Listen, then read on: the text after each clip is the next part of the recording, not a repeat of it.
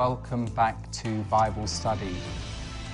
I'm used to saying that, and it's great fun to be around God's Word, uh, hearing from Him, and spending time in His presence and in fellowship with John Campbell and Derek Walker.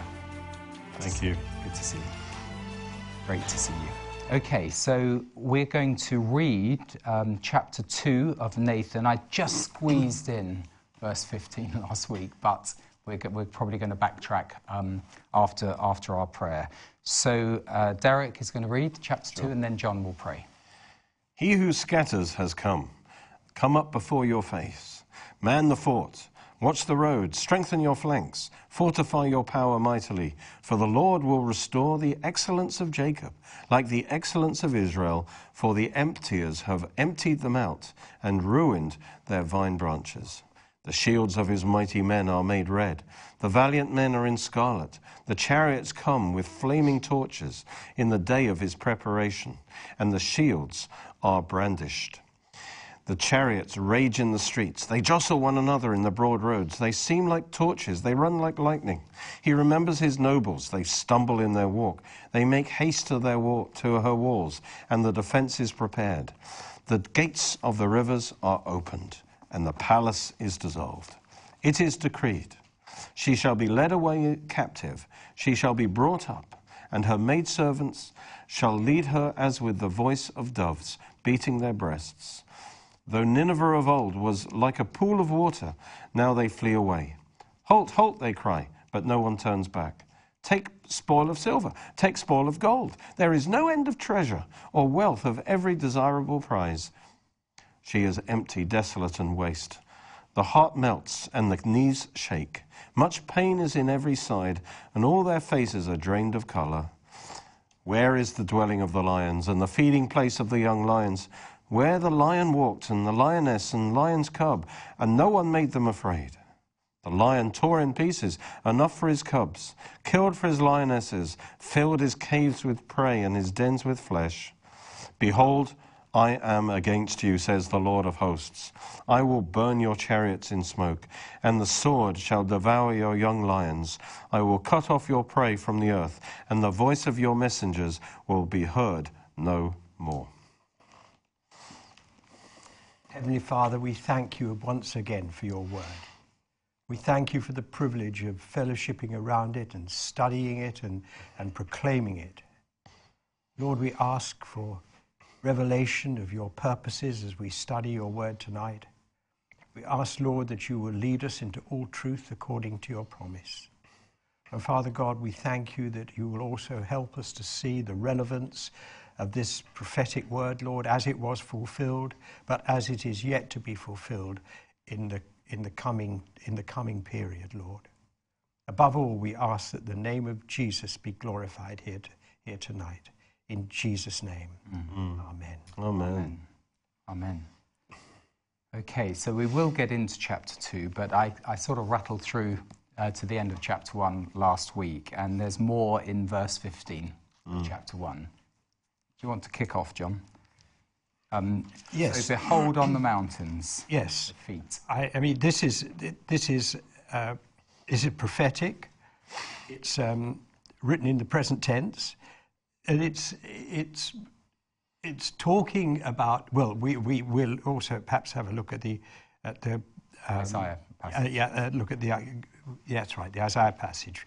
But obviously, to Israel, there's going to be great news coming when this city is this this power is demolished and it is going to be sweet news. It's going to be really good tidings. Mm. And, and, and so there, there is, a, as it were, a, a, a natural relief, a natural fulfillment going on, which is going to satisfy the people of Israel. But there's a deep spiritual implication too.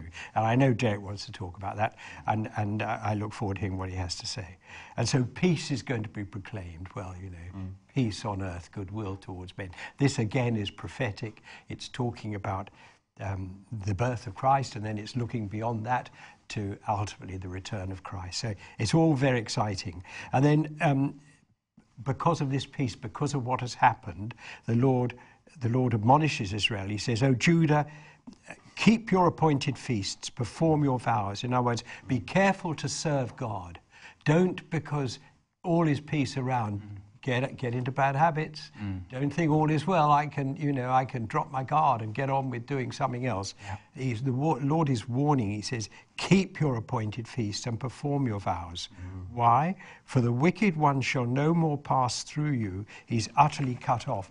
And so, you've got this comfort, but a warning. Mm. Don't get so comfortable that you get complacent. Mm. And I think that's something we all have to be so, so careful about. It's amazing, all in one verse. Yes. So much. I mean, it does remind me of that, that song, you know, one of the early choruses I learnt, you know, how lovely on the mountains are Yes. the feet of him. But that is from another passage, isn't it, in, in mm. Isaiah? Yes. Who brings good news, good news, proclaiming peace, announcing news of mm. happiness. Our God reigns. Our God reigns. Yes. Great, it's a great song. It is. Um, I don't know, I can't remember exactly where the, that Isaiah passage is. So, but yeah, you've it it's. Isaiah 2, 52, Yeah, verse uh, 7. yeah. How beautiful. And, and of course, Isaiah would have prophesied this sometime before, you know. So I think uh, it would seem that um, Nahum is, is uh, kind of quoting from Isaiah, Yes. deliberately relating. Um, is that true? When was Isaiah? Well, around the time of Hezekiah, you Yeah, see, it was okay. about 700 BC. That's it. So Nahum is kind of like 50 years later. That's it. That's it. That's it. They do draw on each other. You can see Why that. not? The Lord does it. Why not? Yeah. Yeah. Yeah. And, and here it's, uh, you know, Isaiah 52 7. How beautiful on the mountains are the feet of him who brings good news, who proclaims peace, who brings glad tidings of good things, who proclaims uh, salvation, who says to Zion, Your God reigns. Now, part of the, the, kind of context of this is if you, your army is going out to war, and your future now depends entirely on the success or failure of the war. Everyone's waiting with bated breath to see, you know, the, the, the messenger. Will it be a message of good news, which is essentially our king has won the war? Mm. You know, in which case we're free, we have, you know, life ahead, we have a future. Or the bad news, that the, we're defeated and the enemy's on his way. And so, in a sense, this is a bit. Now, in Isaiah, it's in the context of the gospel because it leads into Isaiah 53. And, and the good news report, it says, Isaiah 53 1, who has believed our report? So, this message that we use in the New Testament, you know, the good news message, is the good news that our, our God. Now, in, in Nahum, it's the same idea, you see, because the, there's this conspiracy against the Lord. This Assyrian Empire, yes, on one level is a human, brutal empire, but on the other level, it's satanically energized mm. and, and to destroy God's people and God's plan. And so there's a real warfare going on here. And in chapter one, we've seen the divine warrior now is getting up and he's going to war. So there's, there's this battle going on. And at the end of chapter one, here we have the announcement of good news that the, the, the divine warrior, the Lord himself, has won the, has won the victory. And therefore, God's people have a future and, and a hope. And, and so, before we go into that, I would just say this this is a picture of the gospel because our divine warrior, Jesus Christ, who is the king, has gone to war. And that's what he came, he, as we were saying, he, he was born as a man, and he, but he is the Lord. And he went to war against our enemies, against sin, against Satan, against death, against every enemy. And he went to war through the death and his resurrection. He completely defeated all our enemies. Mm. Praise God, once and for all. He's the victorious warrior. And now we are to be the messengers you know, the good news messengers mm. with beautiful feet, as it were, carrying the good news that our Lord, the divine warrior, he has won the victory. Praise God. Praise and therefore, we have a future, we have a hope. Mm. You know, the enemy is defeated. Praise the Lord. Praise God. Yes, it's wonderful. Uh, You know, it reminds me of Romans 10. How shall they hear unless there's the preacher? And, you know, that is so important that you can preach the glad tidings, the good news. People will not know unless you just preach it. Um, it's so important. The how will they believe unless they hear, and how will they hear unless it's preached um, to them? And it's a total victory because he says the wicked one, which is literally the, the one of Belial, the mm. one that was being inspired by, the, by mm. Satan, Actually. It's the same Belial, isn't it, that was mentioned in last week? Was it in verse 11? That's right. Yes. Yeah, Belial. Who satanically inspired to, to destroy you, really.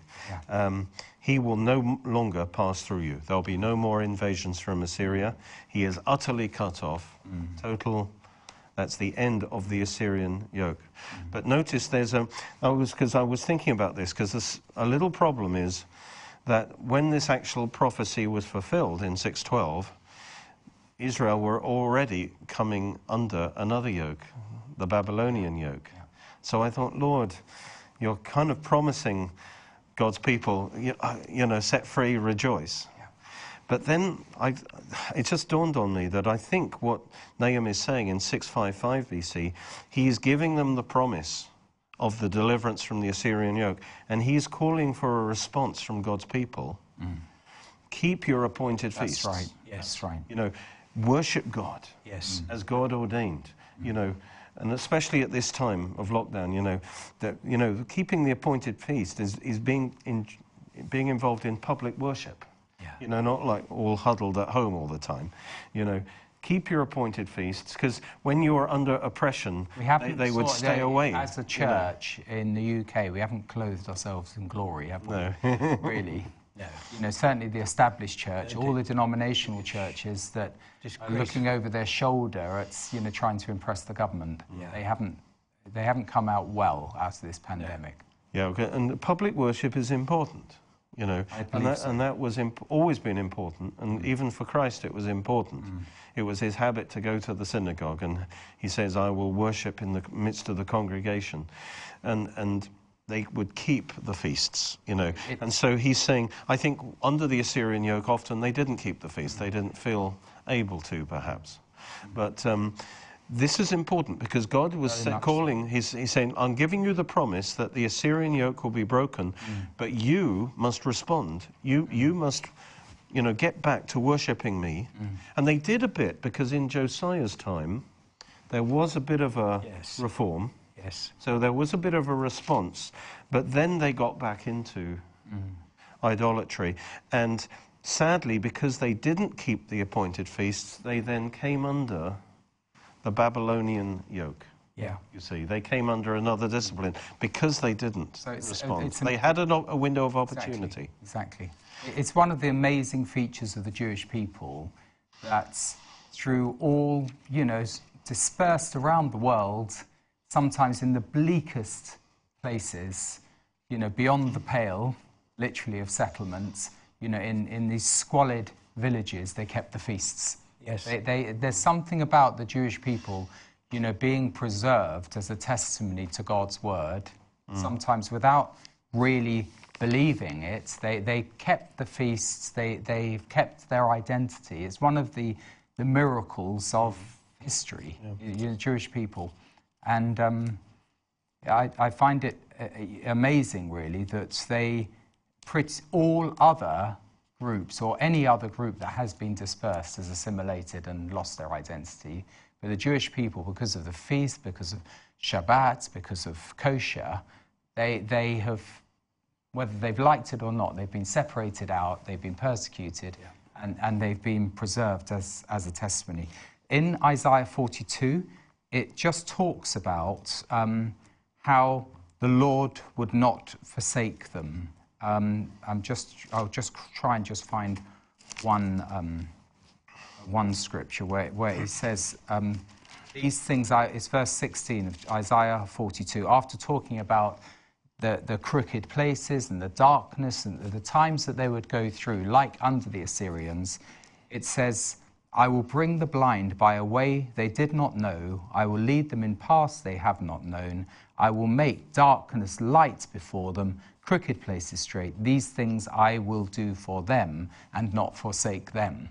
It's quite amazing that God um, keeps his word to his people, even when his people don't keep their word, as it were, to him. You know, that's the sort of one sided covenant aspect of it.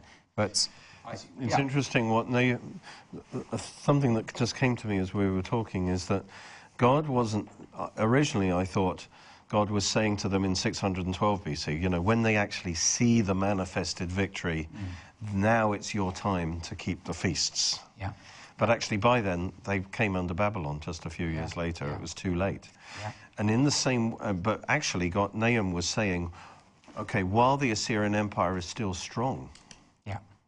you have the promise of the ultimate victory, but it's still strong before your eyes.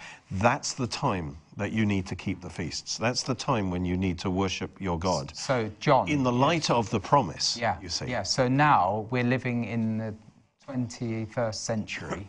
And um, don't want to pin it down too closely, but people know that Rev TV was founded in the 21st century.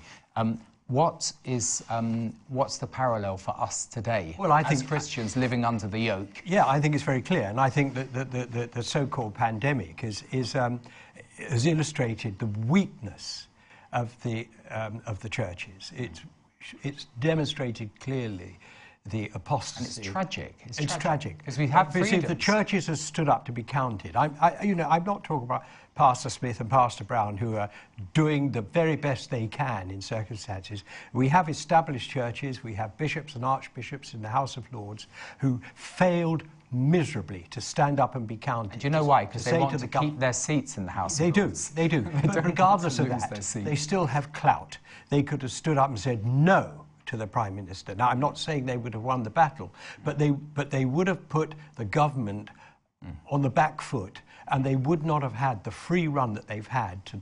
To the tyrannical run they've had, they would not have had it. The church is responsible, and I believe the Lord will hold the church responsible. And it's not only in Britain, it's in Ireland, and in, well, it's throughout Western Christendom. It's appalling, utterly appalling. And I, I just refuse to go to church about it because I'm, I'm blowed if I'm go- not going to sing, and I'm blowed if I'm going to wear a mask in church. I, I, I just w- refuse to do it. It's an insult to God. It's an insult to the very person and the nature of hmm. God. If He can't preserve His worshippers, then He's not worth serving. Yeah. That's how I take it. And if these people believe that they have to follow the government in order to, to be able to go to church, then I, I just feel, what do they believe? See, my, my sort of dividing line, you know, you, know, you, you obey those in authority, but in, in Acts 4, it's very clear who do we owe.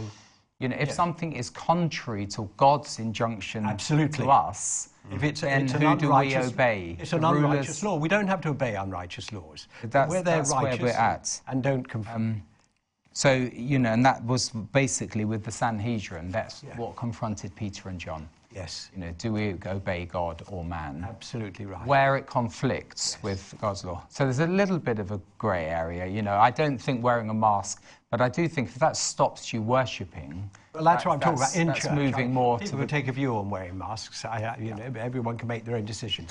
But my as other far as view- worship Yeah. is concerned, and going into a building, I know the church, the building isn't important, but that's where we gather Mm. together, whether it's a school hall or whether it's an old parish church. It doesn't matter. We're coming together to Mm. worship God. But you can't sing, and you've got to wear a mask. You've got to stand two meters apart.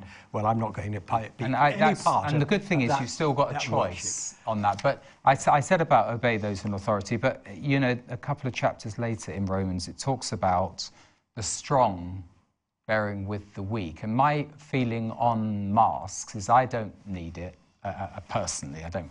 But I don't want if someone's got anxiety. I wouldn't want to, you know, impose my faith. of course. I- you that- sneezing. that's quite You know, in you know, in Quite right, too. you know, covered by the blood, as it were, you know, and sneeze over someone who, who Couldn't feels less. Um, I couldn't agree more. But, the- yeah. but, but a lot of that problem has arisen because the church has failed, to, it's failed in its mission to, Yeah. to teach its local communities and indeed to teach its congregations. Yeah, yeah. So I think the church is going to be held much more deeply responsible than it has a clue about. I say the church, the I'm talking about the leadership of the church. of the so, church. should we get on to chapter two? Yeah, I just before we your- just, oh, just before. just before we do that, um, I, can we just have a quick look at Isaiah 10 because that's Absolutely. really quite interesting. Yeah, absolutely. How could I? How could I not agree? Isaiah chapter 10. I think it was because they didn't obey this verse Yeah. that they came under the Babylonian bondage. So, So they're big- Isaiah 10 verse- Well, it's, it's really, it's, it's uh, 11 verses, I think, but it's worth We better reading. read it then. Yeah. Woe to those who decree unrighteous decrees, who write misfortune, which they have prescribed, to rob the needy of justice, and to take away what is right from the, people, from the poor of my people, that widows may be their prey, and that they may rob the fatherless. What will you do in the day of punishment and in the, in the desolation which will come from afar? To whom will you flee for help? And where will you leave your glory? Without me they shall bow down among the prisoners, and they shall fall among the slain. For all this his anger is not turned away, but his hand is stretched out still. Woe to Assyria, the rod of my anger, and the staff in whose hand is my indignation. I will send him against an ungodly nation, and against the people of my wrath. I will give him charge to seize the spoil, to take the prey, and to tread them down like, like the mire of the streets. Yet he does not mean so, nor does his heart think so, but it is in his heart to destroy and cut off not a few nations. For he says, Are not my princes altogether kings? Is not Calno like Car- Carchemish? Is not Hamath like Arpad? And is not Samaria like Damascus?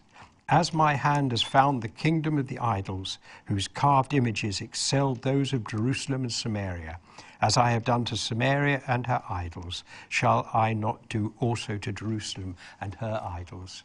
And I, I think that's interesting because it, it shows again how, how, for all its wickedness, God still used Assyria as a weapon to discipline to discipline mm. Jerusalem. And, and one thinks again of the hook being put in the mouth, that Zechariah talks about, Yeah. The hook being put in the mouth of these people to do a particular job, job that the Lord wants them to do. And, and they were, they were, they were, you know, he says, it, the Lord says, I, it will not happen again. You know, you, you have been emptied. We're going to read in chapter 2. You've been, the empty has emptied you. There's mm. nothing left. He'd done what I wanted him to do. And here it tells about why that is so. It's a kind of humiliation for Yeah. these, these proud, Yeah. you know, tyrants who think they're, they're the king of kings. Yes. And, uh, it- it's just really the Lord's work. humiliating. you know, they're just fulfilling his purposes. So, chapter 2, Derek, can, am I allowed to step into chapter 2? Yes, oh yes. Just before you do. no. Um, so here we are. We're, we're describing it. How, how did you describe it in the first, in your very first summary? You said of chapter two, it is. Chapter 2 is, is judgment described. That's it's it, the actual, having set the scene now, Exactly. he, it's like he sees this vision of the actual action Yeah. taking place. Yeah. So it's the description of, of how it actually unfolds. He's actually seeing the battle for Nineveh Yeah. pretty much in this chapter. And so it takes on a very dramatic Yeah. uh, tone in, in this um, thing. And, and so um, I think it, it's saying, for instance, he who scatters, these are the invading armies, the, Yeah. the Medes and the Babylonians, have come up before your face. They've come right up now to, mm. to Nineveh's walls. Mm. And so they, he's kind of saying, man the fort. It's almost like the prophet saying to the defenders, come on, man the fort, watch the road, strengthen your flags, fortify your power. You know, do your best to defend the city, but it, basically it's going to be useless, you know. Or, or it could be just a description of the, the, the Ninevites talking to each other and say, Come on, man the fort, watch the road, strengthen your flags, fortify your power mightily. Um, yeah. But all to no avail, Yeah. because God has already determined Nineveh is going to fall. Um, It's irony, really, is it? Or is it satire? I'm not quite sure which. yeah, it is. It's a bit. It is a bit sarcastic, isn't Yes. it? Um, Yes, it's a Which kind you of do see that, yes, a mocking. a It's a of, mocking. You know, I, I believe that actually, and Yeah. that you see it a few times in scriptures. Yeah, you do. Yeah. Um, and you, then you really think the Lord has such a sense of humour. I mean, he- these are wicked people, and He's just putting them in their place. yes. Um, is it time for me to read a few? Almost. Uh, yeah, almost. Well, just the next verse Yeah. is that, like, this is, in other words, you are going to be judged. Why? Because they've conspired against the Lord and his people. Verse 2 But God's purpose is that he will restore the excellence of Jacob, mm. like the excellence of Israel. In other words, he's, he's, going to, he's going to save his people by destroying their enemy. Yeah. who's committed to destroy them. And notice, it, I think this means, it, you could read it both ways, but the emptiers have emptied them out and ruined their vine branches. And I think this is saying the, the, the Assyrians, though they were the, the instrument of God's discipline, they went over the top. Yeah. They didn't just discipline Israel, hmm. they emptied out the land. And when you're being really mean as an invading army, you cut down all the, vin- the vineyards and everything so they can't grow any food anymore. Hmm. And, and you, they just went over the top in their destruction. And for that reason, God is now going to judge them. Yeah. That they can do all their best to defend the city, but God says, no, I am fighting for my people now, and I am judging them for their cruelty and the fact that they went way further than they needed to go. Yeah. Yes, it's, it is over the top, isn't it? Ruining the vine branches. Yes. You know, literally vindictive, Vindictive, nasty That's right. Yes. destruction. Absolutely shocking. Absolutely shocking. Um, Verse 3 is. yeah, absolutely. And it's just this point about going over the top. So, Yeah. you know, I, I, I find liberalism, you know, without going into all the details, it, it's sort of overreaching now. And even those who are part of the movement or the foundation are, are now saying that, you know, it seems to be going too far. I remember Tim Farron a few years ago and saying liberalism has consumed itself. You know, and, and I think that that is often the case, isn't it? Overreach. And we know with Satan as well, overreach. Yes. He just overplays his hand, thinking, you know, that he's, you know, at, he, he grabs defeat from the jaws of victory. Thank goodness. I'm going to read from um, the Living Bible this same passage um, up to verse 10 because it has quite a nice ring to it. Yeah. Is that a fair way to put it? Yeah. Shields flash red in the sunlight. The attack begins. See their scarlet uniforms. See their glittering chariots moving forward, side by side, pulled by prancing steeds. Your own chariots race recklessly along the streets and through the squares, darting like lightning, gleaming like torches. The king shouts for his officers. They stumble in their haste, rushing to the walls to set up their defenses. But too late. The river gates are open. The enemy has entered. The palace is in panic. The queen of Nineveh is brought out naked to the streets and led away, a slave, with all her maidens weeping after her. Listen to them, mourn like doves, and beat their breasts. Nineveh is like a leaking water tank. Her soldiers slip away, deserting her. She cannot hold them back. Stop, stop, she shouts, but they keep on running.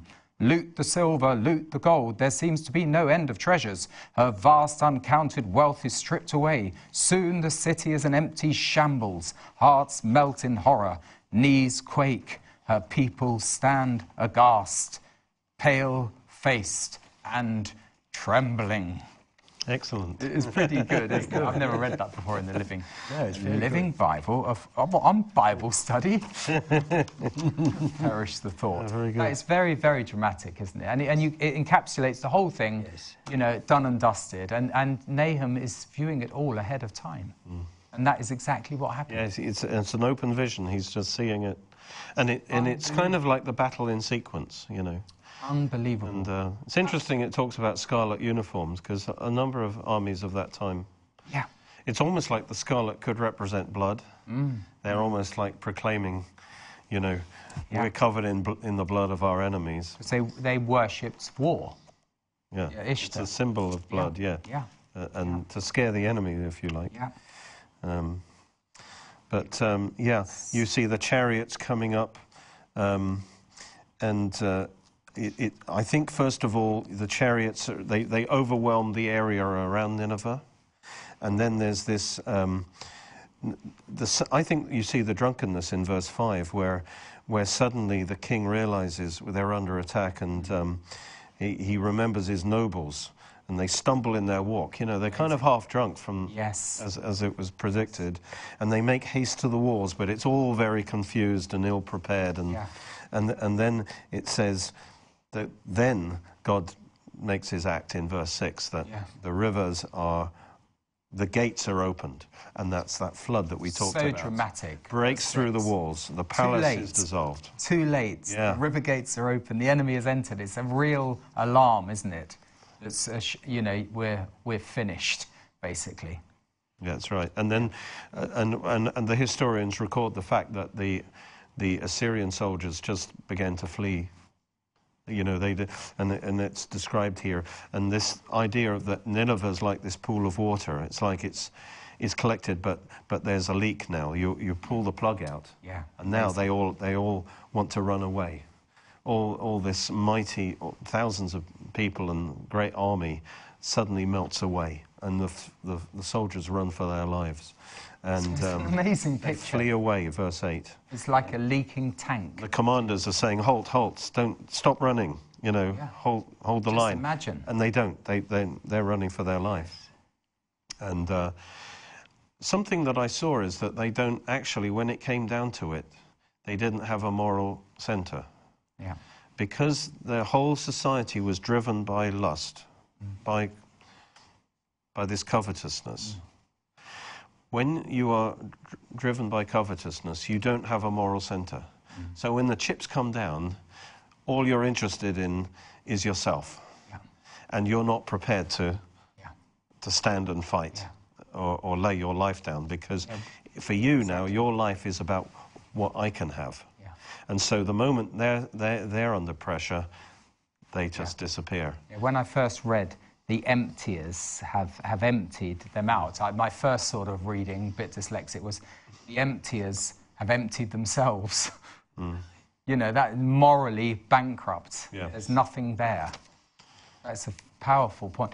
Well, that is how empires collapse, isn't it? They- you know, they literally lose their, their moral bearings. Yes. Yes, and then it looks strong on the outside, but the moment it's Yeah. attacked, there's, there's nothing actually underneath. Yeah. That's, it's a 'Cause they're scary thing. Because that's where we're headed in the Western world. We do not have a Mm. Yes. moral, the moral compass We're not is willing. haywire. We're not willing to fight for Yeah, what is good. yeah, And everything's become self-centered, doesn't it? It's everything That's what's it. right for you. yeah, in their own eyes. Mm. Yeah. Incredibly individualized, isn't it? There is no sort of looking out for, No. there, is, there is in some regards, but not, uh, not morally looking out for others. It's, it's all on a sort of bandwagon. So it describes like Nineveh just fall very quickly Yeah. and easily, no resistance practically. Um, Uh, Just the image of, of folks just, as it were, fanning out of the city, the leaking tank. You know, it Yeah. just does look like the, the people are, are just leaking out like water, exactly. you know, and yeah. And, and also the, their, their wealth now, mm-hmm. because they have accumulated this huge amount of wealth because they've raided all the other nations. Mm-hmm. And then in verse 9, they, in fact, the Babylonian Chronicle mm-hmm. uh, actually says great quantities of spoil from the city beyond counting they carried out. And the city they turned into a mound and a ruin heap. So they extracted huge amounts of wealth from Nineveh because they basically had taken all the wealth from the world, essentially. And, and that's what it says in, in verse 9 Yeah. Take spoil of silver, take spoil of gold. There is no end of treasure, of wealth of every desirable prize. That, Amazing. that was fulfilled exactly. Absolutely amazing. Lo- looting is a terrifying thing. Yes. You know, they're, li- they're literally like vultures, uh, taking everything, absolutely everything. Wow. And it's a, a contrast to what happened to the Hebrews as they came out of mm. Egypt when they had wealth poured upon them. Mm. Yeah, Go and Yeah. take it, and they Yeah. poured it on in yeah, contrast to this. yeah. Interesting. another poem comes to mind. You know, when they're stumbling, you know, and backwards now and forwards wavers that deep array, and then and then it talks about, and for a space no man came forth. They're, they're not actually fighting, are they? They're fleeing. When you're fleeing, you are absolutely, completely useless. You're so vulnerable to to whatever's advancing. Um, and thi- this this flood coming in, it, the, the Babylonians and the Medes, it was, wasn't it? So they were chasing. Or Well, did, did they come into an empty city? well. Was it the water that sort of Well, dispersed? no, the the water breached the wall. And then they came in. And then they could flood into the city, burn the gates, um, Yeah. and then you know the game was basically up. But Yeah. there was still a battle on. Yeah. But the decisive thing was the, the walls being breached because that was the one thing that kept them safe was those walls. But even the strongest wall will come down when God decides it's time. You know. Um, And, and in a way, and, and it's int- you know, for instance, verse 10 she's empty, desolate waste, the heart melts, the knees shake, much pain in every side, faces drained of colour. But that's what they have been doing to all the other nations Amazing, for isn't it? hundreds of You years. what you. They have been terrifying them, they have been very cruel, but now it's come on them. Yeah. And in the end, what goes around comes around, doesn't it? Yeah. Um, Yeah, amazing. Yeah, well, you live by the sword, you die by the sword. That applies to empires as They well. deceived and impoverished and enslaved all the surrounding nations, and Yeah. this is now, you know, what they're getting. What they Yeah. say. So it's, Yeah, it's interesting, verse seven, where it makes a point of saying, I mean, it's all God's word, but at the beginning of verse seven it says, "It is decreed." Mm. You know, let there be no doubt about this. Yeah. He decrees a particular thing. It's interesting what he decrees. She shall be led away captive. The Living Version translates that as the queen. The theologians and scholars are not clear what this is. It probably was the queen, but it could also have been uh, idols of Ishtar. yes. Um, all that they represented is sort of brought together in this figurehead. Yeah. And the figurehead is totally disempowered. And um, yeah, so in, in the um, Living Bible, it does say queen. Queen. It could have been. It's a disputed verse. Yeah, Yeah. yeah. Okay, that's helpful to know. The the the a- and you mentioned Ishtar again. So Ishtar was the god of love and war. Yes. And talking about the moral compass, it was Nathan Bedford Forrest who founded the Ku Klux Klan who said, coined the phrase, all is fair in love and war. Oh, Well, really? yes. And, and so you, he lost, you lose your moral compass Yes. if you can if you say that Yes. because war isn't is it fair you know love you know that's that you know with all of the deceits uh, uh, uh, that can go with you know um, unfaithfulness is it, is it fair you know i think people who say that you think they, they've lost their Yes. their moral compass Yeah. All is fair in love and war. I wouldn't say it is. Although, Anything on the, on the other side, when I read about a wicked, evil regime falling, whether it's Saddam Hussein or whatever, I, I, there's something that within me that feels very, very pleased. And I, I, Yes, I agree. um, and yet, on the other side, you know, the, many criticize God's word and God's judgments. They think, oh, how terrible, you know, that people are being, you know, uh, a, a nation or a city is, is being wiped out. But put in the context of what Nineveh has done, yes. you actually feel quite good about it. I do. I don't Yes, know whether that, yes. that may, I may have a screw loose. No, no, But- I think that's right. you know, there's something within you, a sort of righteous indignation, where you want to, to see judgment come. Chap- chapter 3 really emphasizes that. Who does? In chapter 3. Yes. When we yeah, get to yeah, that. yeah, yeah, Yeah. So you know, we're we're human and we're frail, and it's it's wrong for us to be vengeful, as it were. But to see God's righteous judgment brought to bear, there's I, I don't know. There's something within me that's that cheers Yeah. to see the wicked. Vengeance is God's low. job, but Yes. when we should rejoice when he does it. Because think he's, so. he's right I to do it. so. Doesn't, doesn't make us bloodthirsty or No, heartless or soulless. It, it's just, yeah, it's, It's you know, to see Nazism overthrown. Yes. You know, there was a great speech by Tim Collins when he went to Iraq. It, it was, you know, we're not coming as conquerors, we're coming as liberators.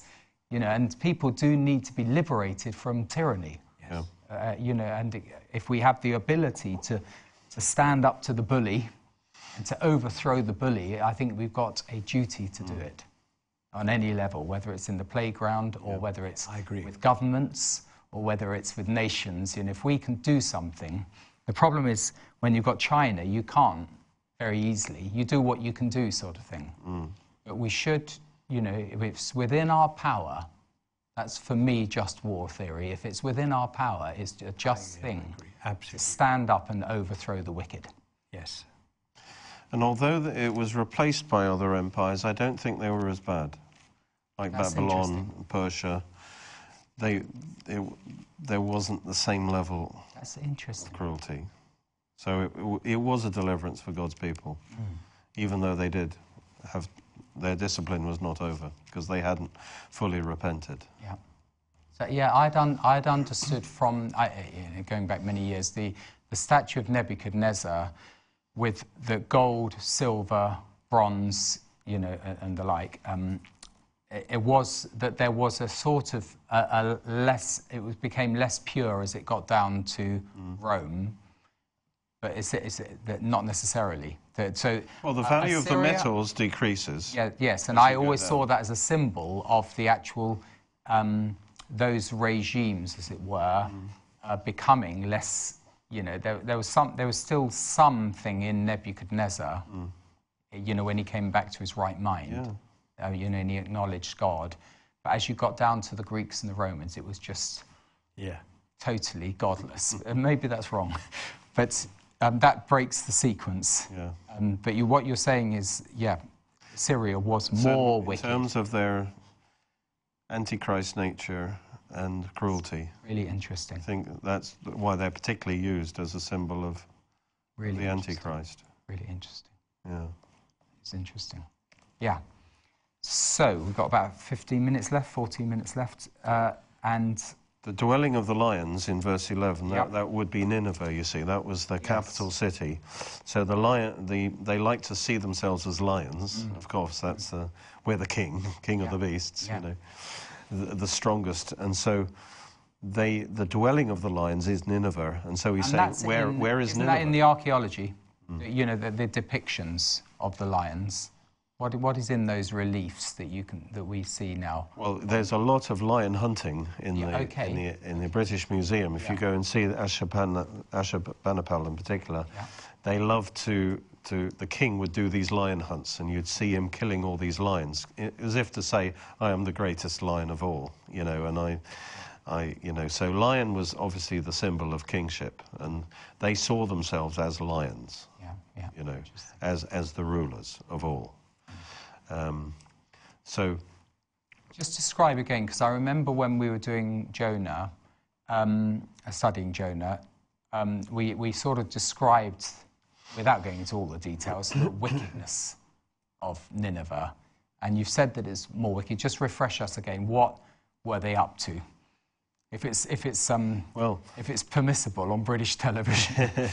Well, they, they, on they, they, they would use um, terror to intimidate people, and they would display the, what they would do on the walls. So they, they, they weren't ashamed of it. They, they, they ruled by a big deterrent. So if they captured a city, for instance, they, such things they would do is nail you to the floor and skin you alive, yeah. you know, or they would, what's it called? Oh, yeah, impale put you. impale you on a stake. They would, um, you know, make piles of skulls, you know, um, and they and they would brag about how they would pull out, pull out tongues and pull out. You know, I could go on, but mm-hmm. you know, it's, it's a very extreme, y- you know, torture mm-hmm. that they would use so that everyone would be scared to mm. to resist them. Wow. And so they, they were, it's called a bloody city. Mm, you know, it, it's their cruelty Yeah. that was extreme. And it was over the top. Notice in verse 12 that he says, mm. uh, sorry, where is the dwelling place, the feeding place of the young lions? He, he says, you know, they, they, they prowled the earth and no one, mm. they weren't afraid of anyone. Mm. It says, this is part of their violence. They tore in pieces. Enough for his cubs. All right, so that might be seen as justified, you know, just to feed the cubs.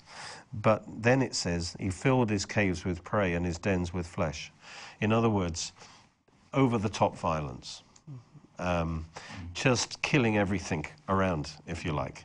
Not just enough to feed your family, but to, to accumulate, uh, to, to take um, and to kill way beyond. And that's why God judged them, that they were over the top, Wow. uh, particularly on, on Israel. But um, Because in verse 1 of chapter 3, you said uh, it, it actually says, the bloody. bloody city. That's yeah, a horrible thought, isn't it? exactly. So they had a lot of blood on their hands. Yeah. Um, again, power is not wrong necessarily, but it's the abuse of power. And they abused the power that God gave them uh, out of their lust. They weren't satisfied with the measure that God gave them. They, they lusted. And it sounds Total like a, blood, domination. a bloodlust as well. Uh, yeah. Well, well, well. And beho- behold, I'm against you. Yeah. You don't want God saying that to you. The Lord of hosts, of course, means the Lord of armies. Yeah. So God says, You've got your armies, but I've got my armies. And if God says, I'm against you, Yeah. you, you, you know, you- you're going to lose. Yeah. so, John, there is such a thing as a just war. You know, justice. Yes, there is. There is definitely. I mean, this was a just war. Yeah. This was a, a, a war orchestrated by God uh, to, to bring judgment upon a, a particular part of humankind which has behaved abominably. And the thing that I find um, sobering is, I mean, you know, if you stop and you think about the people living in the city, think about the soldiers, and, and, and they would have been soldiers by and large who did these terrible things. Um, but you know, to bring it to modern parlance, at the end of a day's work, they went home to their wives, they read bedtime stories to their children, took the dog for a walk, chatted to their wife, went to bed, got up the next day. Mm. Who were these people? They were people like you and me.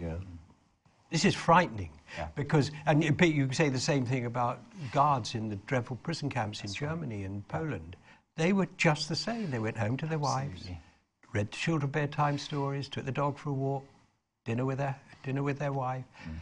and ordinary people who can do these terrible things. There's something very dangerous about the collective, the mentality mm. and the energy in the collective.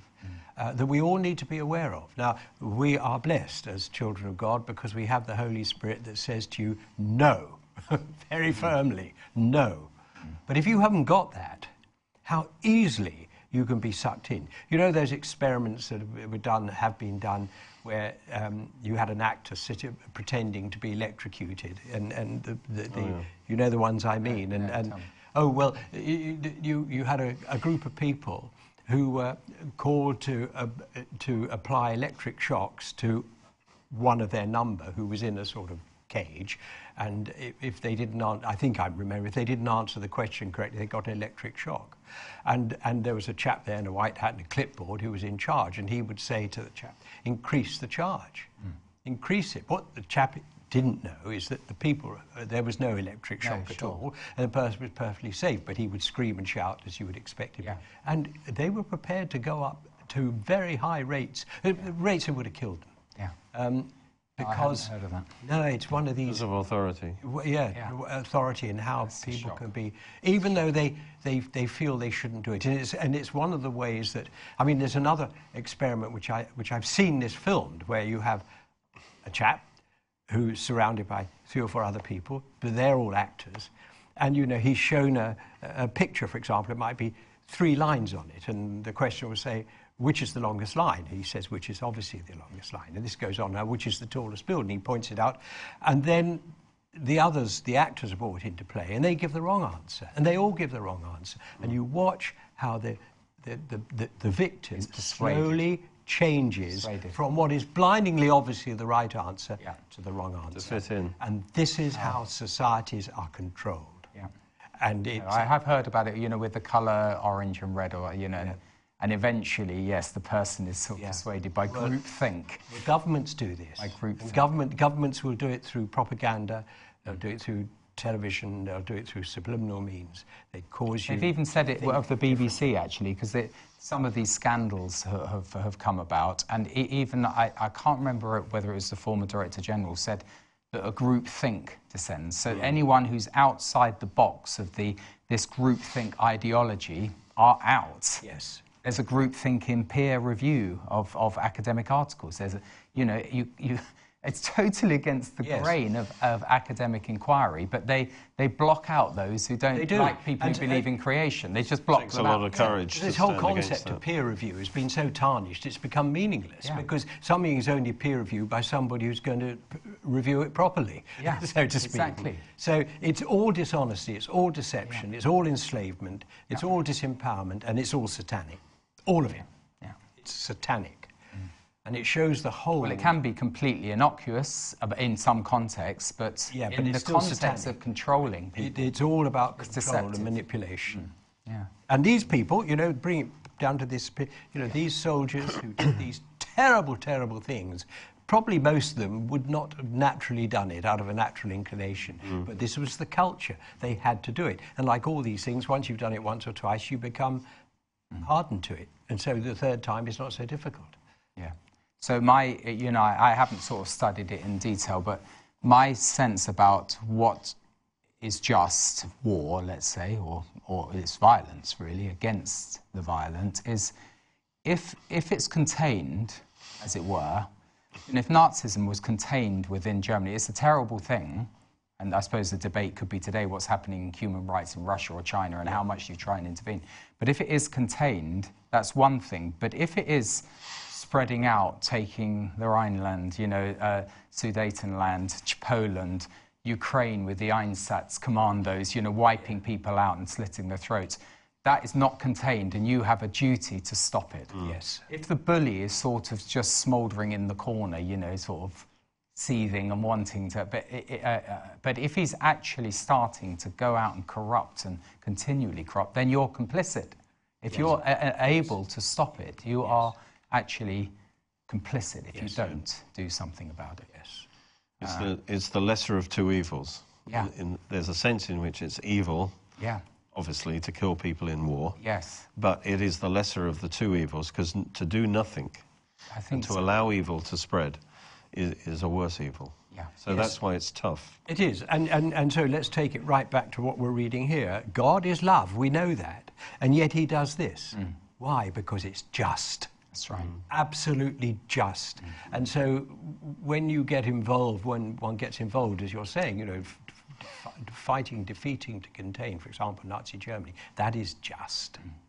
By the way, I, I also bringing it up to right up to our day, as it were. We're not we're not in, in a, a sort of violent confrontation with those of a different ideology, but you can see ideology spreading in schools. You know, corrupting young children, and you know, at a very young, increasingly young age, and it becoming more corrupt, and they're pushing the boundaries. I feel as Christians that we have to say and do whatever we can mm. to break that chain, you know, generational corruption, which, you know, those that were being corrupted in the permissive 60s are now sort of in government, as it were, you know, and the philosophy of the classroom today will be the philosophy of government tomorrow. That's what Abraham Lincoln said. Um, so we, you know, should we as Christians stand back, you know, and live uh, in a, a, a pious existence um, uh, separated from it, or should we engage? And it's, it's a challenge because we can, you can be corrupted in politics yourself if you're not careful. But if you can come in, as it were, with, with God's righteous, you know, and be a spokesman, as Nahum was, and I just think the biblical precedent is we, we should speak up. Yes. Yeah. Uh, I don't think we should grab the levers of power personally, but I think we can certainly be out there saying, this is going to happen if you don't do this. And pray that God will raise up those who are called to, yes. to enter that fray. Exactly. Not everyone is, but No, not we're all called is. to pray for uh, God to raise up those people. And we do have this one weapon, one weapon with a capital W that the rest of the world doesn't have. And that's if they completely shut us down, we still have prayer and we still have God. And God is not shut down by anybody. So they might shut his people down for a while and make it almost impossible for them to fight. And then amazingly, the church flourishes. You know, like in China or in the. Soviet Union or, or in the early church, it flourishes. It, flourishes. So it's, it's a complete, it's not always logical No. in terms of how the, gro- the growth of the church and, and the strength of the church. Um, and so that's the other thought. Should, uh, you know, is the Lord allowing these things to just strengthen us and to test us so that we would stand up? By the way, I, I think we're all called to do something, but I agree, some are actually in the public square to get handcuffed and some are in the pulpit. Yes. you know, but the worst Some thing are on is, their knees. And I think that's really important. that's it. Totally agree. Totally agree. Yeah. And as we started, we were talking earlier about, you know, and I've forgotten what it is because we're running out of time, but um, how the church has been silent during this lockdown. Yes. And that uh, doesn't sit comfortably with what the scriptures call us to do. So, you know, let's still be brave remember many Re Rev TV viewers, you know, you're a brave bunch, so keep it up.